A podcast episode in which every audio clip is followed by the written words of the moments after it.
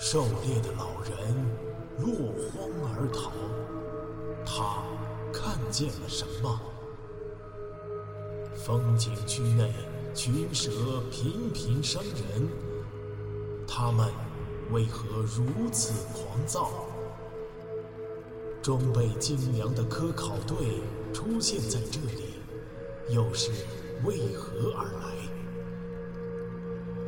神秘的大自然到底在向我们隐瞒什么？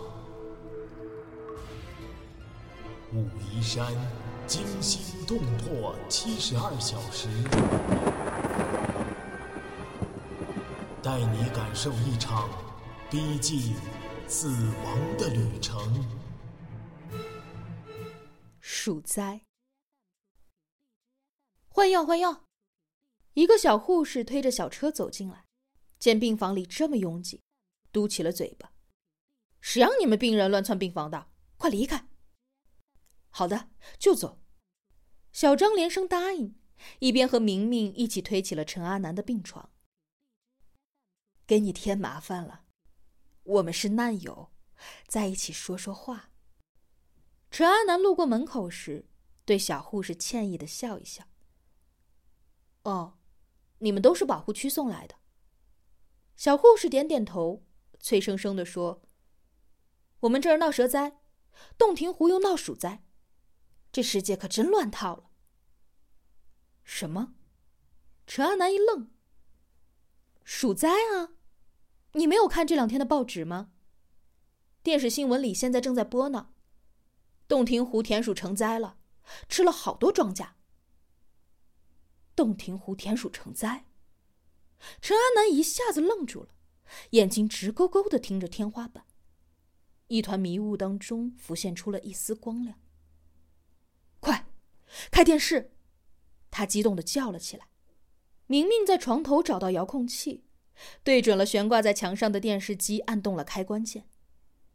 屋里的其他人都被陈阿南的反应弄得摸不着头脑，眼睛齐刷刷的抬头望向了电视画面。电视上正好是湖南省台重播的《关注洞庭湖鼠灾特别报道》。画面上是记者站在田埂上采访着一个村干部。村干部愁眉苦脸地诉说着，整个村子在连续两天内遭受到无数田鼠的袭击，近千亩八月份即将收割的稻田都被糟蹋干净了。接着，画面拉近到了田边，一群褐色的田鼠正在田头拱沟乱窜，看上去密密麻麻不可计数。记者拿着话筒，满脸严肃地表示：“洞庭湖区岳阳、益阳几个县。”连续两天遭受到了东方田鼠的突然袭击，这是该地区1949年以来遭受到的最严重的鼠灾。从目击来看，田鼠总数量至少在数十万只以上。画面切到演播室，一个省农业大学的白发教授作为嘉宾正在接受采访。陈阿南认得他，他是国内知名的鼠类专家。老教授严肃的分析道：“东方田鼠的大爆发，出自几方面的综合原因。首先，受长江上游泄洪的影响，湖区的水位迅速上涨，迫使栖息在数百万亩湖洲上的东方田鼠陆续外迁。其次，湖区大量围湖拦坝造田，成为了田鼠避洪的安全岛，而湖边种植的大片芦苇，正好是田鼠喜欢的食物。第三。”生态环境遭到了破坏。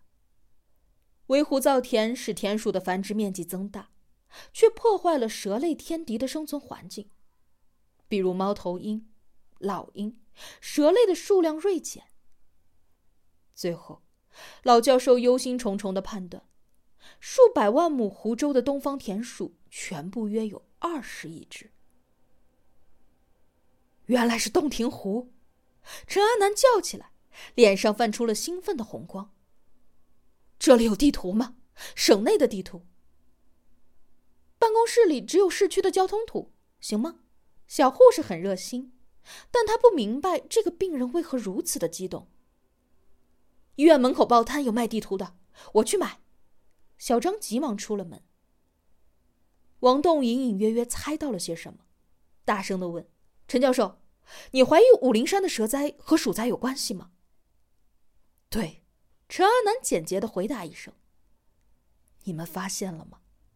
武陵山这一次的蛇灾，数量最多的是三种：五步蛇、腹蛇和菜花蛇。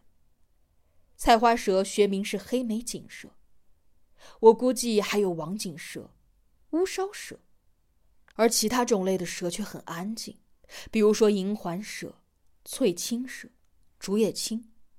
这说明什么问题呢？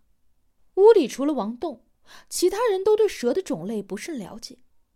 王栋想了想，回答：“它们都是中大型的蛇类。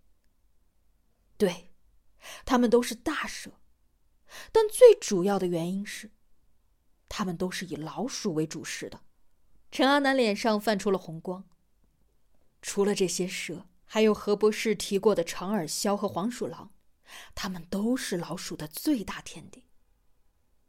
没错，五步蛇吃老鼠最厉害了，还有菜花蛇。江大林插话：“啊，难道他们都是因为老鼠而迁徙的？”王栋恍然大悟：“他们都是去东面。”陈阿南大声说：“我肯定，他们的迁徙方向就是洞庭湖。但是，他们怎么知道洞庭湖发生了鼠灾呢？”明明插了话：“王栋，你是学生物的，知道动物种群的反馈机制吧？”陈阿南满脸笑意，他这会儿解开了谜底。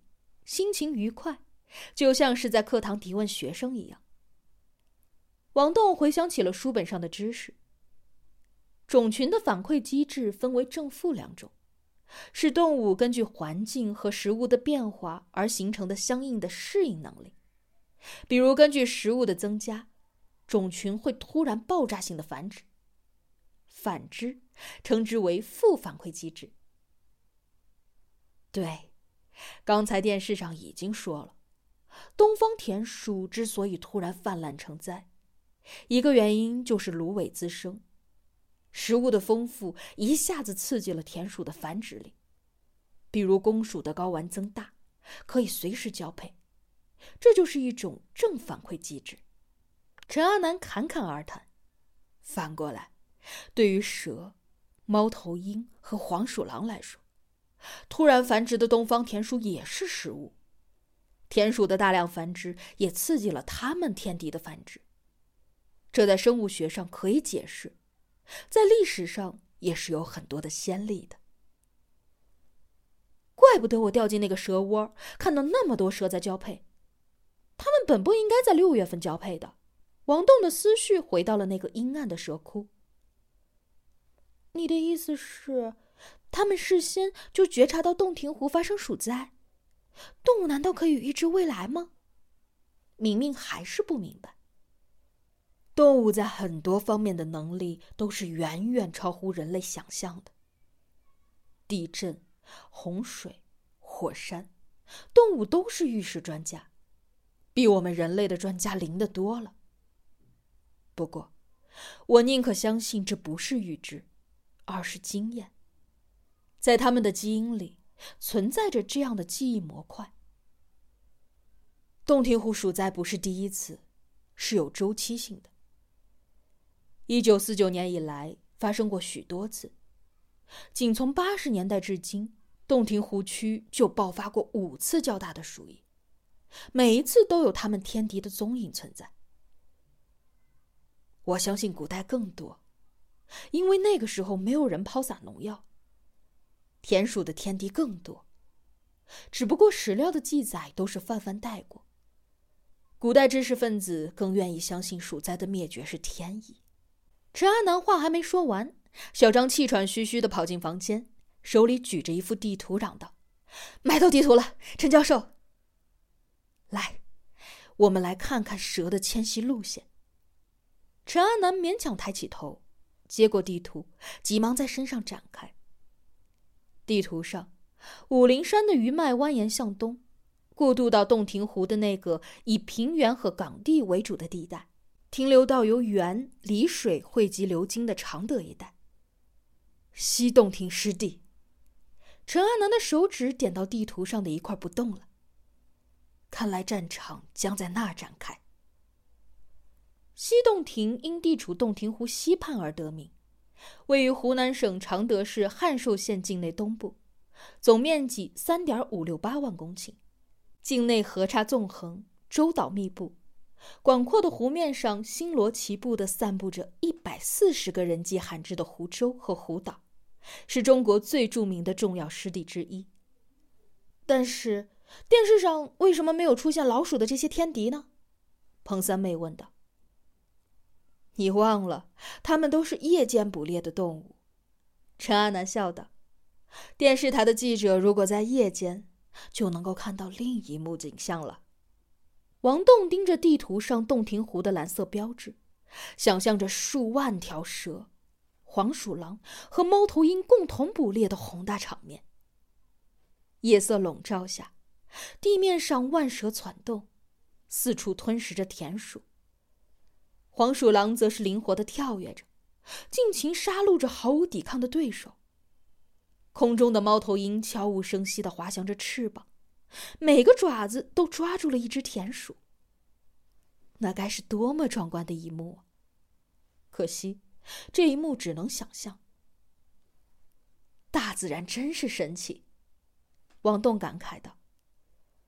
人类剥夺了许多动物的生存权，他们却毫不计较，反过来还协助人类维持平衡。是啊，我搞了半辈子研究了，研究两栖爬行动物，越研究心越凉啊。我老在思考，我们研究的目的究竟在哪里呢？我们疯狂的围湖造田，拿洞庭湖来说吧。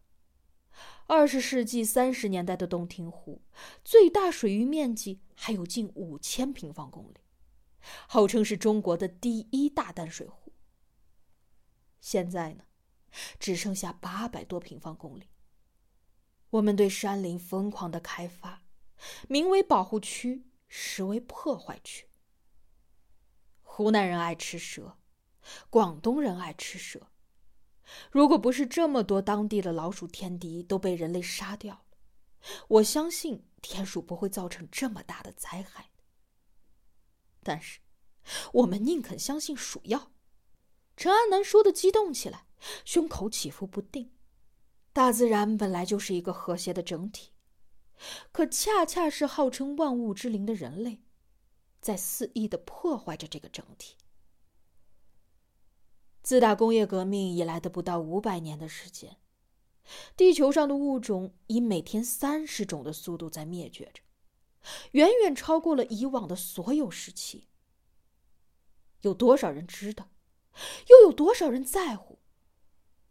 人类能够灭绝一切，但唯独不能够灭绝自己的私欲呀！屋里陷入了寂静。